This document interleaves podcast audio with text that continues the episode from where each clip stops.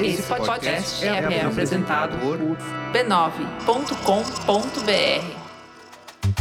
Olá, eu sou o Bruno Natal. Hoje é dia 7 de fevereiro e no resumido número 199, reconhecimento facial e uma pergunta: vale a pena dar a cara a tapa? Ferramentas de inteligência artificial desafiam o mercado de trabalho. Novidades sobre a Chat GPT e muito mais. Vamos nessa, resumido. Resumido.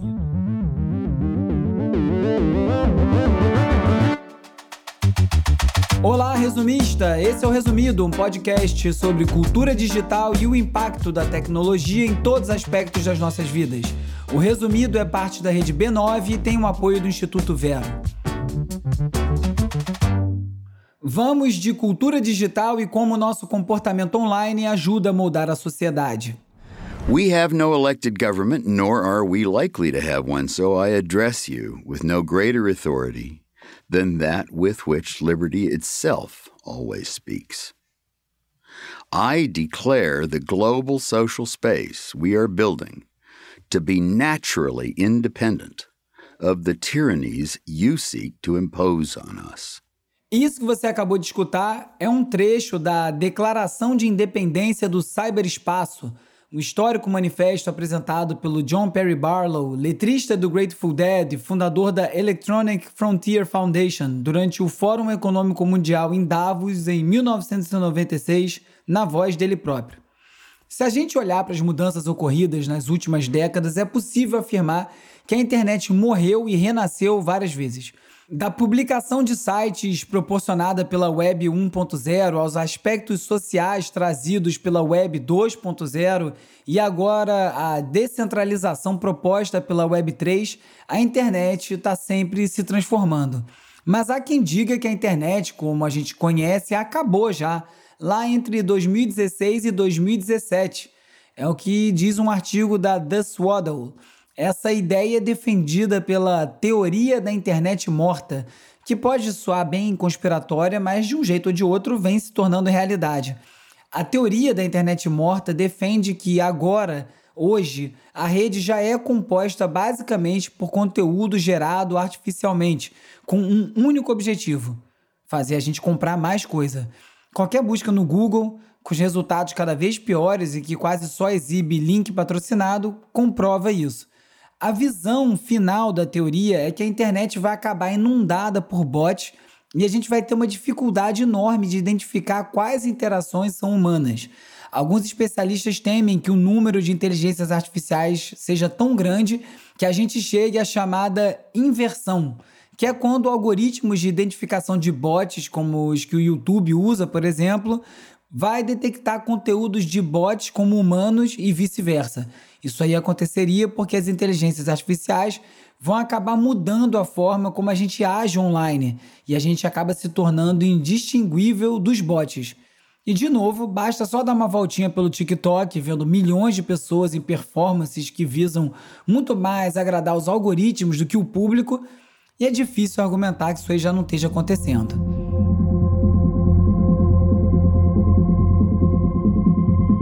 Além disso, as inteligências artificiais estão mudando a forma como a gente confia nas decisões humanas e como a gente se relaciona com as coisas online. O teste de Turing, projetado para testar a capacidade de uma máquina de se passar por um ser humano, ainda pode ser uma barreira, já que nenhuma inteligência artificial conseguiu passar ainda pelo teste. Só que, por outro lado, nem os próprios seres humanos estão passando em alguns destes testes. A questão então não são as máquinas conseguirem imitar os humanos e nos dominar, mas justamente o contrário. A internet nos transformar em algo cada vez mais parecido com os robôs. Vixe, é difícil pensar o contrário, a não ser, como a turma do Bitcoin gosta de provocar os céticos, que você acredite que o mundo vai se tornar menos digital daqui para frente. Já tem até advogado para resolver questões simples com inteligência artificial. O Olhar Digital contou que nos Estados Unidos uma startup de consultoria jurídica chamada Do Not Pay está planejando usar a sua inteligência artificial num julgamento para defender um réu acusado de cometer uma infração de trânsito. Durante o julgamento, a ferramenta ouviria os argumentos do tribunal e ia fornecer orientações para o réu através de fones de ouvidos sobre como ele deveria responder. Na prática, ele vai se defender sozinho, mas com o auxílio da ferramenta. Mas a Ordem dos Advogados ameaçou o Joshua Bounder, o réu, com uma punição de até seis meses de prisão caso ele utilizasse a ferramenta e a Do Not Pay adiou esse processo. A grande questão levantada pelo Joshua, o réu, é que as pessoas que têm casos menores acabam sendo negligenciadas por advogados, já que os custos de defesa acabam não valendo a pena. E para o réu sai mais barato pagar uma multa do que contratar um advogado. Era de se esperar uma reação dos advogados sobre esse tipo de ferramenta, que pode acabar diminuindo o seu papel, mas por outro lado, poderia também desafogar defensores públicos ao tomar conta de casos menos graves. Outra categoria que está sendo substituída são os enfermeiros. A empresa Diligent Robotics criou um robô para realizar cerca de 30% das tarefas dos profissionais de saúde que não requerem interação direta com os pacientes como entregar amostras para análise num laboratório. O Centro Médico Memorial Elmhurst, nos Estados Unidos, contratou dois robôs para entregar medicamentos e suprimentos pelas instalações e eles realizam cerca de 1.800 entregas por mês, economizando 3.100 horas de trabalho da equipe humana. Live a happy life, everyone. Unless you're a streamer, then you should probably not live a happy life. What do you call a cow with two legs? Your mother. Na lista de problemas com inteligência artificial, sempre tem um item que não pode faltar, que é o robô que vira nazista depois de ter contato com o público. Uma streamer criada com inteligência artificial foi banida da Twitch depois de negar o Holocausto. A plataforma proibiu a presença da VTuber de inteligência artificial, conhecida como Neurosama, por um período de 14 dias. O desenvolvedor da inteligência artificial informou que deve realizar ajustes durante o período de suspensão. Assim como todas as tecnologias de inteligência artificial que a gente está vendo escalar nos últimos meses, ferramentas de reconhecimento facial que já estão aí há algum tempo estão cada vez mais sofisticadas e presentes no dia a dia, para o bem ou para o mal, ou só para o mal. O tempo vai dizer. Madison Square Garden has held some of the most iconic performances of all time. A casa de espetáculos Madison Square Garden em Nova York está enfrentando críticas da justiça por conta de uma política que proíbe os advogados, autores de processos contra a empresa controladora do Madison Square Garden, de entrar em eventos em qualquer um dos seus espaços. E a forma de barrar as persona não grata, adivinha só, é através do reconhecimento facial na roleta, disse a Rolling Stone. A Reuters conta que uma advogada do escritório Grant Eisenhofer, que não está diretamente envolvida num processo contra o Madison Square Garden tocado pelo escritório e que não tinha nenhum conhecimento da proibição, foi detida por seguranças após ser identificada pelo sistema e foi expulsa das instalações. A legalidade de impedir a entrada de alguém sob esse argumento já despertou várias discussões jurídicas e o aspecto tech só complicou essa questão. Aqui no Brasil, o Palmeiras resolveu adotar o reconhecimento facial na compra de ingressos para os jogos do time. Diferente do aspecto vingativo do que aconteceu em Nova York, o Palmeiras alegou um motivo mais nobre para a prática: evitar que seus torcedores sejam prejudicados por cambistas, além de, em teoria, ajudar a identificar autores de crimes dentro do estádio. Apesar da boa intenção, a prática é bem problemática. No Twitter, o jornalista Rodrigo Capello falou como o clube está implementando o sistema de reconhecimento facial sem a permissão dos torcedores e ainda tornou a biometria obrigatória para entrada no estádio. Também falta transparência, como vão ser armazenados e compartilhados as imagens que são coletadas. E há também, lógico, a preocupação com os erros discriminatórios de sempre e também com a proteção dos dados de crianças. É bom lembrar que, de acordo com a LGPD, a biometria é considerada um dado pessoal e por isso seu uso deve ser muito bem regulado e a sua proteção garantida. Se você pudesse dizer, se você soubesse o que fazer. Mas existe um lugar onde a privacidade não existe e está todo mundo muito bem com isso aí. De acordo com o Tecnoblog, a atual edição do BBB, o Big Brother Brasil, a Globo passou a utilizar reconhecimento facial para seguir os participantes pela casa. O sistema utiliza tecnologias de aprendizado de máquina para identificar e rastrear os participantes em tempo real. Isso aí permite que a produção do programa acompanhe automaticamente os movimentos dos participantes pela casa, facilita na hora de contar histórias envolvendo esses participantes específicos. Você deve ter economizado muitas horas de trabalho dos editores do programa. Eu não assisto BBB, então você ouvinte que trabalha ou saca bem de audiovisual e acompanha o reality, depois me conta se isso aí melhorou a qualidade do material produzido. E é a porra do STF. Quem manda aqui nessa porra? A Folha de São Paulo diz que a Polícia Federal também está usando uma combinação de inteligência artificial e trabalho manual para identificar os participantes nos ataques aos edifícios do Congresso, eh, no Palácio do Planalto e ao STF. Os papilocospi... Os papilosco... Os papiloscopistas... Caraca, Genon, assim você me quebra, hein? Tem que avisar antes de meter uma trava-língua dessas aí no, no roteiro, hein? Bom, os peritos em identificação, através de digitais e outras informações do Instituto Nacional de Identificação, estão realizando exames para comparar elementos faciais de imagens e fotos para atribuir uma compatibilidade ou incompatibilidade entre a identificação. Uma equipe de peritos do Instituto Nacional de Criminalística também usa inteligência artificial para produzir um relatório sobre a dinâmica dos ataques e identificar os participantes nas imagens coletadas de câmeras do circuito interno, vídeos celulares dos presos e que foram postados por aí nas investigações. Embora a inteligência artificial apresente resultados, os peritos também fazem depois uma confirmação manual o que é bem relevante e importante. Apesar de querer que os golpistas sejam identificados o mais rápido possível, é preciso tomar cuidado também ao apoiar esse tipo de iniciativa, já que esse método, assim como muitos outros ligados à investigação criminal, apresenta alguns problemas graves. E o principal deles, você já ouviu falar muito por aqui, deve saber, é o racismo. Infelizmente, é comum que pessoas negras sejam identificadas como autores de crime, baseadas só em características aleatórias e bem comuns. É quase sempre a identificação se dá pelo cabelo ou pela cor da pele. Num caso recente, o Tiago Torres, que é um influenciador conhecido como o Chavoso da USP, descobriu que a sua foto fazia parte do banco de dados da polícia. Ele não tem qualquer antecedente criminal, nem teve envolvido em nenhuma investigação. Então, como é que a foto dele foi parar lá? Qual o critério para essa escolha?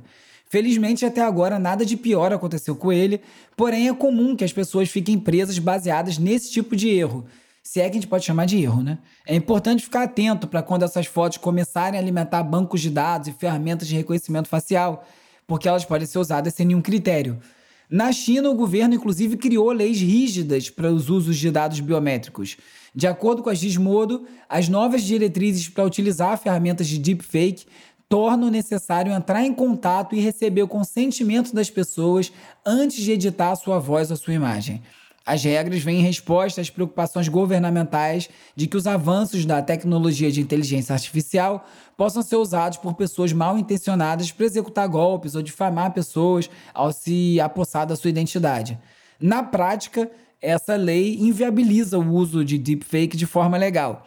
A Wired, inclusive, contou a história de uma mulher que descobriu que seu rosto tinha sido sintetizado e utilizado em vários anúncios de um fogão de acampamento lá na China. Já pensou? E agora é hora de falar sobre como as Big Tech moldam o nosso comportamento. Se você acha que ultimamente só se fala de chat GPT, você tem razão. Isso aí tem se refletido inclusive nos números. A inteligência artificial do momento bateu o recorde como plataforma com o crescimento mais rápido da história. O Chat GPT atingiu cerca de 100 milhões de usuários mensais ativos apenas dois meses após o lançamento, de acordo com um relatório da UBS, Union de Banque Suisse. Olha o meu francês aí. Para você ter uma ideia, o Instagram levou dois anos para atingir 30 milhões de usuários ativos. E numa das bolas mais cantadas possíveis no mundo tech, depois do estardalhaço causado pela Chat GPT, o Google anunciou seu chatbot, óbvio.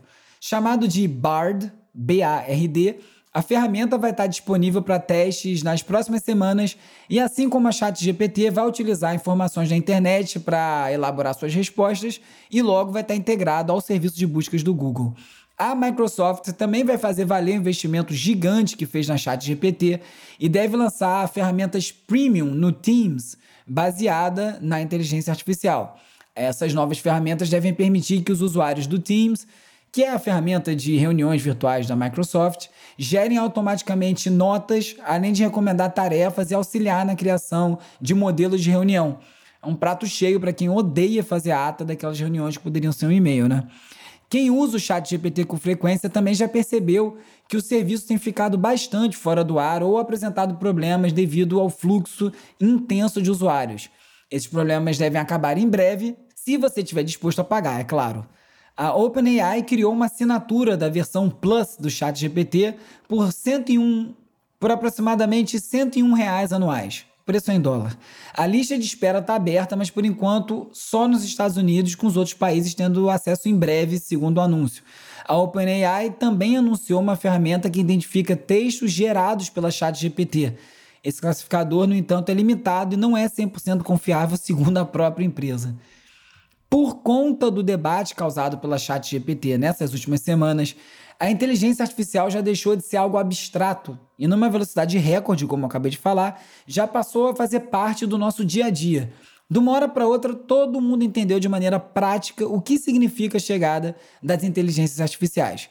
Você já deve ter visto uma série de cursos de programação online por aí e eles são cada vez mais específicos e vão desde linguagens de programações bem simples até temas mais complicados a Universidade do Texas está oferecendo um curso online de mestrado em inteligência artificial pela bagatela de 10 mil dólares.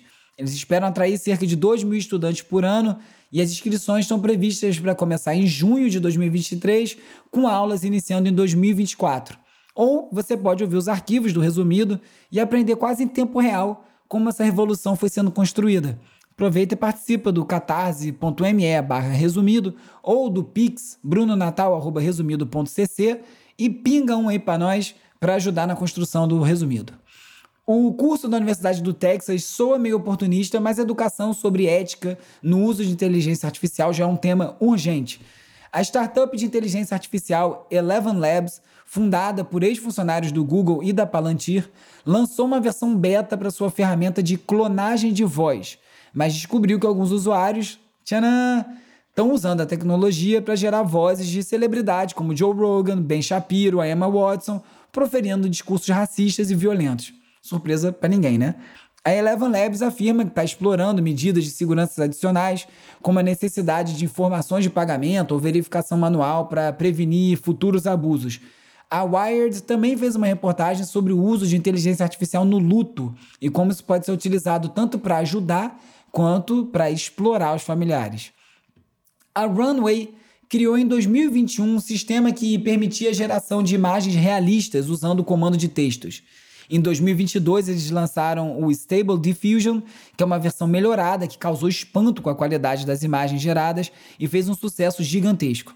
Agora, a Runway deu um próximo passo na geração de imagens a partir de inteligência artificial com o Gen 1, que é um sistema de geração de imagens que pode agora produzir vídeos em qualquer estilo.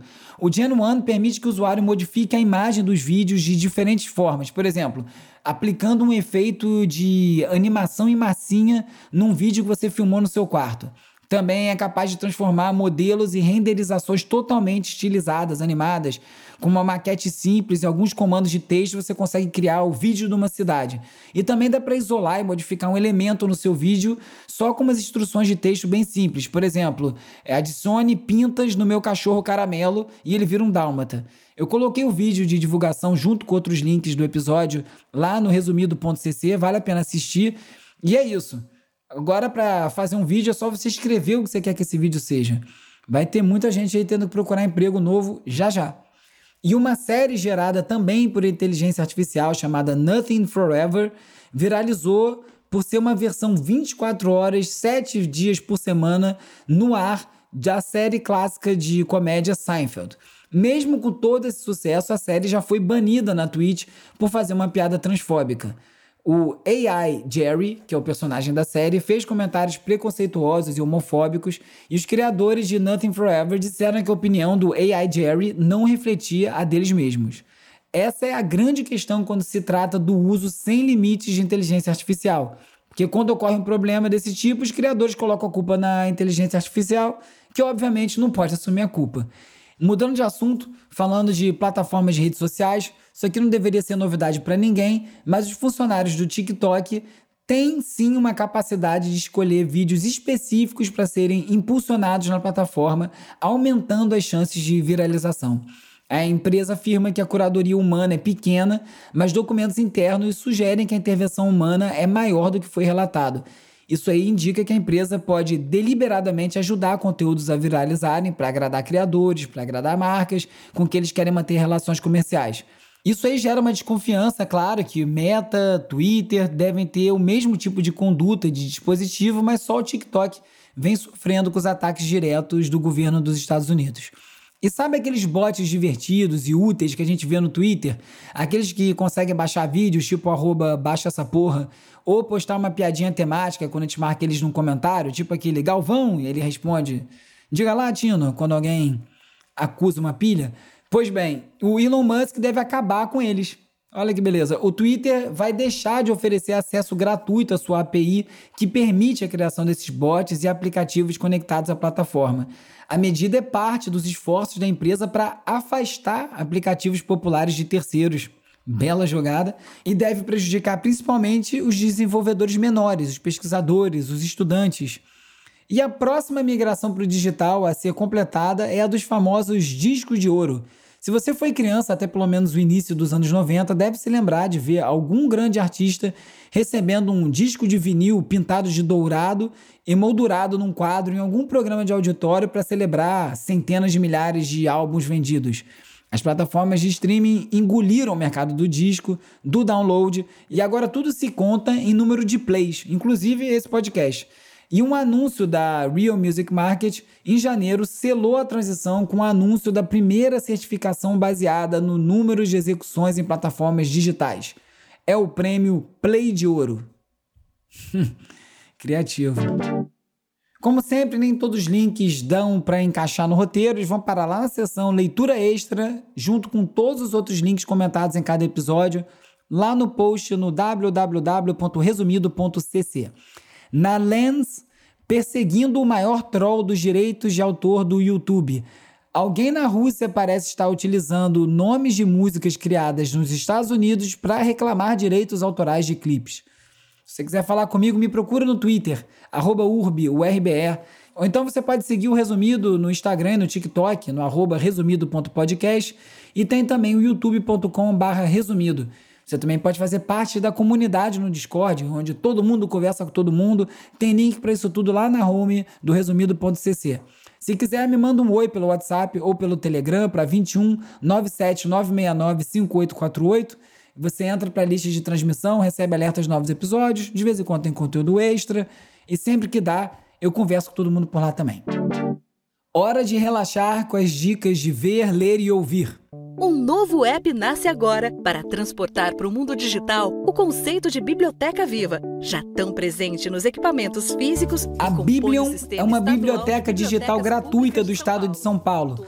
Para usar, basta você baixar o app, se cadastrar e pegar os para usar, basta você baixar o app, se cadastrar e pegar os livros emprestados para ler. Funciona igual uma biblioteca tradicional, tem prazos de devolução e todo o resto. Tem muitos livros em formato de audiobook também e, sim, está liberado para usuários de todo o Brasil, não só para os paulistas. Eine Sache haben alle Menschen gemeinsam. Sie wollen ganz nach oben. Ich bin der CEO des größten Fintech-Unternehmens Europas. Boom. A série alemã Rei dos Stonks foi lançada de forma discreta pela Netflix e conta a história da fraude financeira de uma startup de pagamentos pela ótica do vice-presidente de tecnologia, que é o Felix Armand, um jovem constantemente sabotado pelo chefe fanfarrão, o fundador Dr. Magnus Kramer. Sim, é mais uma série sobre startups fazendo cagada no mundo real, mas a abordagem é mais divertida que as outras, inclusive porque é dos mesmos criadores do sucesso Como Vender Drogas Online Rápido. Outra boa série para assistir.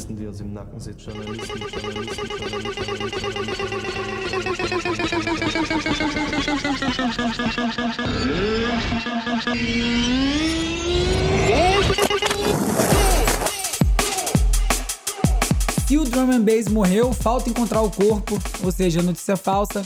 Depois da explosão na metade dos anos 90, o DB sumiu um pouco dos holofotes, porque nenhum estilo fica no topo para sempre, mas mesmo assim continua influenciando DJs, produtores da nova geração. Hoje o drum and bass segue firme e forte, renovado na Inglaterra, onde nasceu, e também por toda a Europa. E no Brasil ele pode ser ouvido agora nos trabalhos de produtores como o paulistano Shediak. Ele acaba de lançar uma coletânea chamada Speed Test Volume 1, com 13 faixas que mostram como o drum and bass e o jungle se misturam com techno, footwork, trilha de videogame e todo o resto. O clima do disco é uma rave num porão abandonado às 3 da manhã. Pode botar os óculos escuros, pegar a garrafinha d'água e fazer o teste, digo, o speed test. Partiu febre? Nesse episódio você ficou sabendo que reconhecimento facial está invadindo o dia a dia que muitos serviços de inteligência artificial já desafiam o mercado de trabalho tradicional, que a rápida expansão da ChatGPT segue provocando debates e muito mais. Se você gosta do resumido, tem uma forma de ajudar o programa, que é recomendando para mais gente. Isso aí ajuda muito. Também não deixe de curtir, assinar, seguir, dar cinco estrelinhas, deixar uma resenha na plataforma que você estiver escutando esse episódio agora. O resumido é parte da rede B9 e tem o apoio do Instituto Vero. É produzido e apresentado por mim, Bruno Natal. O roteiro é escrito por mim e pelo Agenor Neto, com a colaboração do Carlos Calbuque Albuquerque. A edição e mixagem desse episódio foi feita pelo Miguel Mermelstein. As redes sociais são editadas pelo Lucas Vasconcelos, com design do Felipe Araújo e animações do Peri Selmanman. A foto da capa é do Jorge Bispo e o tema original foi composto pelo Gustavo Silveira. Eu sou o Bruno Natal, obrigado pela audiência e semana que vem tem mais Resumido,